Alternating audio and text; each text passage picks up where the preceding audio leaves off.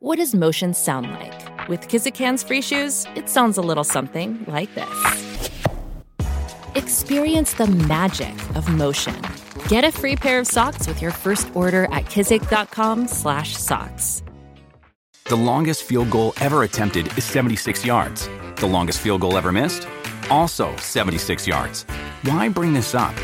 Because knowing your limits matters, both when you're kicking a field goal and when you gamble.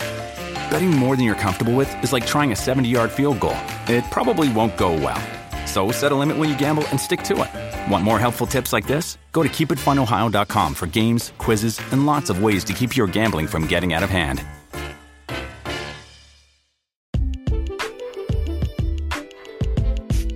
Welcome to the AI Hustle Podcast, the podcast where we break down the latest in AI news, tools, and interview experts helping you hustle and do more using AI. If you've been following the podcast for a while, you'll know that over the last six months, I've been working on a stealth AI startup. Of the hundreds of projects I've covered, this is the one that I believe has the greatest potential. So today I'm excited to announce AI Box.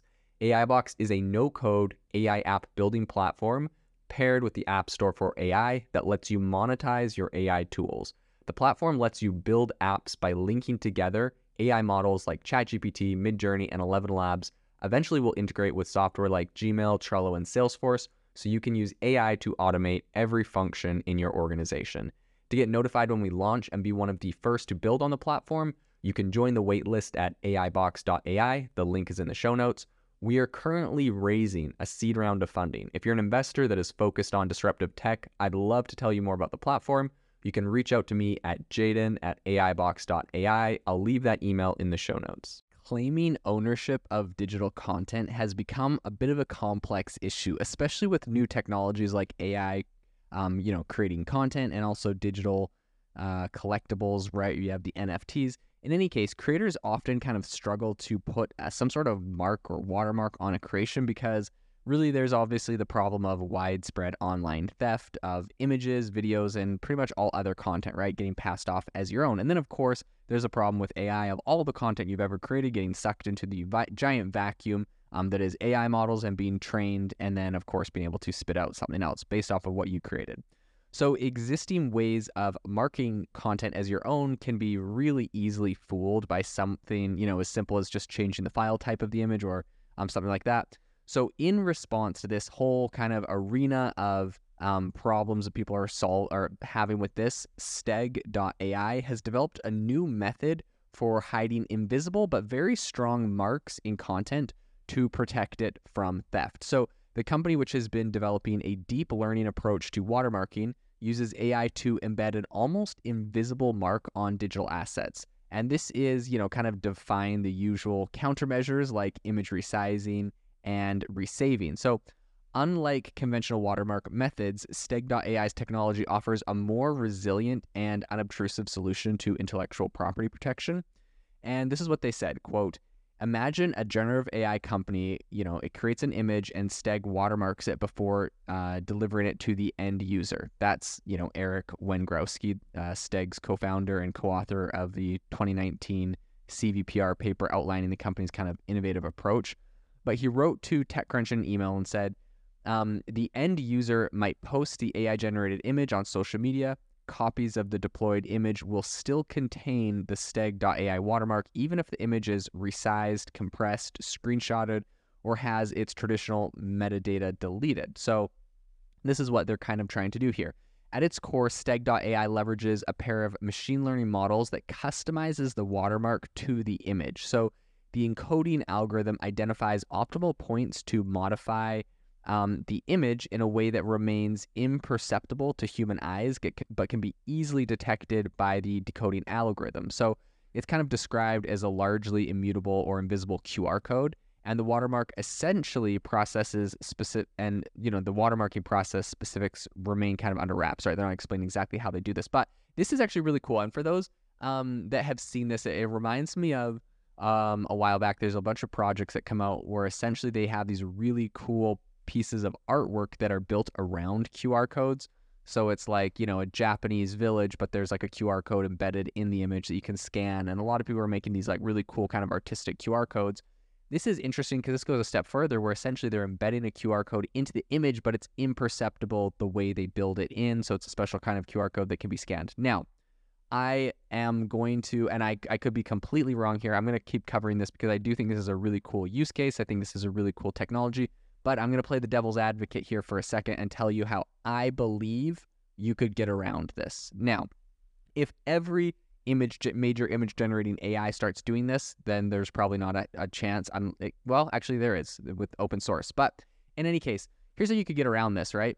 So you get you get you know Steg AI to generate you an awesome picture. It's got the Steg AI watermark, and you're gonna say you want to like be um you know you want to be controversial and say this is a real image. You found a picture of the the Pope smoking weed and you're gonna do a big Pope smokes weed expose article, say it's real, right? It's it's fake. So what you do, you get Steg AI to generate this thing, then you take this thing over to Midjourney, you upload it, and then you just say, you know, recreate, like regenerate this image essentially, but make it so that the Pope has like a green jacket, right? So of course, Midjourney goes, takes the image, it, it recreates it, um, but it's slightly different. I'm pretty sure doing that would kill the Steg watermark in there. It just the imperceptible changes that it it creates would probably kill that QR code or that watermark.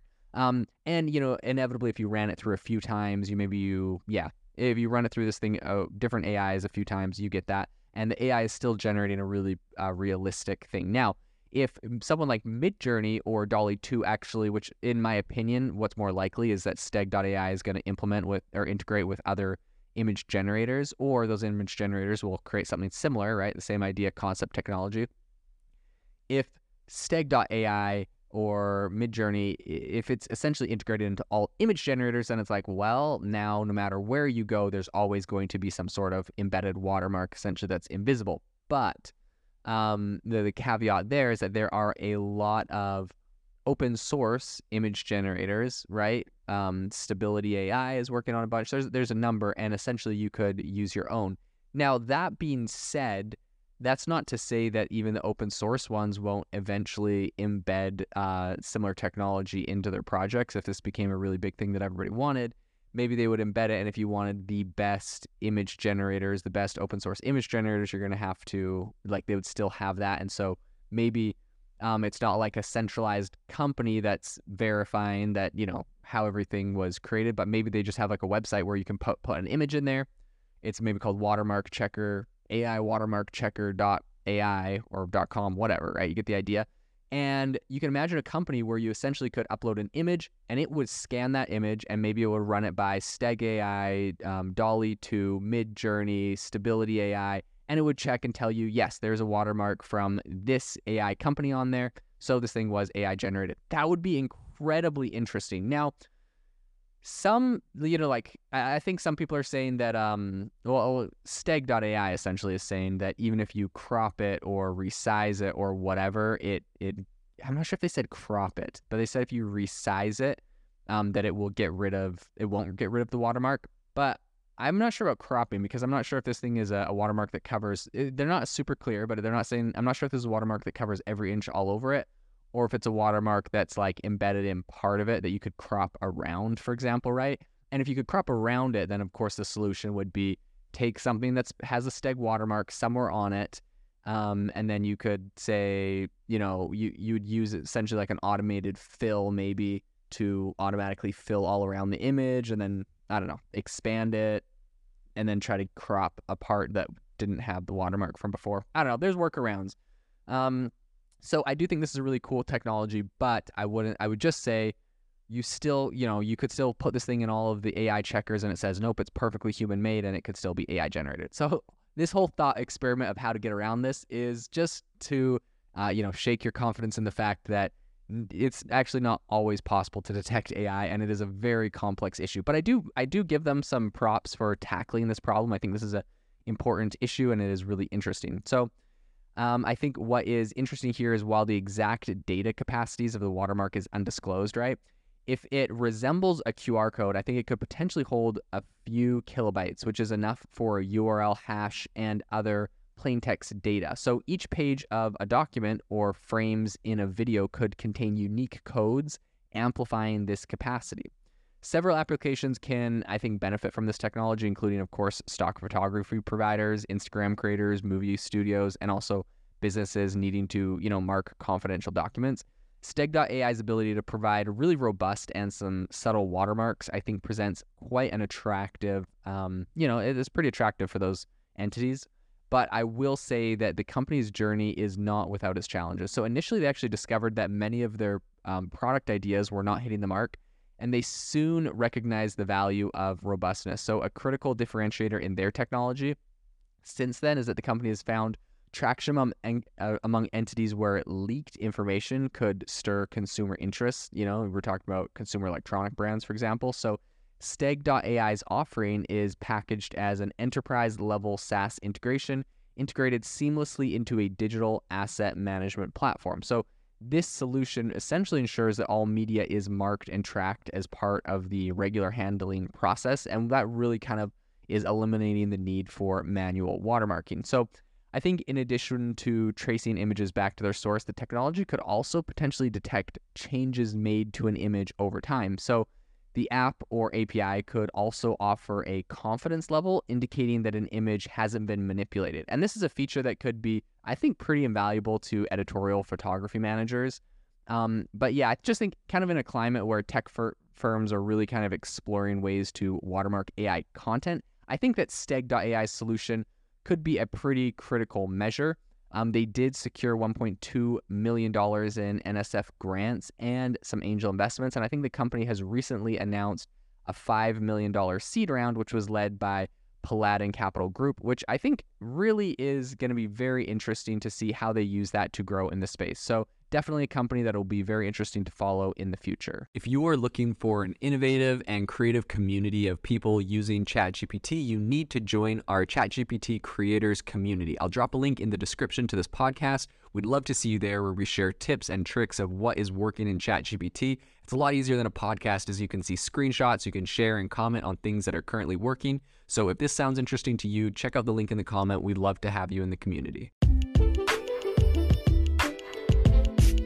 Thanks for tuning in to the AI Hustle podcast. If you could do us a massive favor, we would really, really appreciate it if you could leave us a review wherever you get your podcast. This helps people find the podcast, it helps people know this is a good place to go, and we would really, really appreciate it as it helps us continue to bring on incredible guests and share incredible content for you to listen to.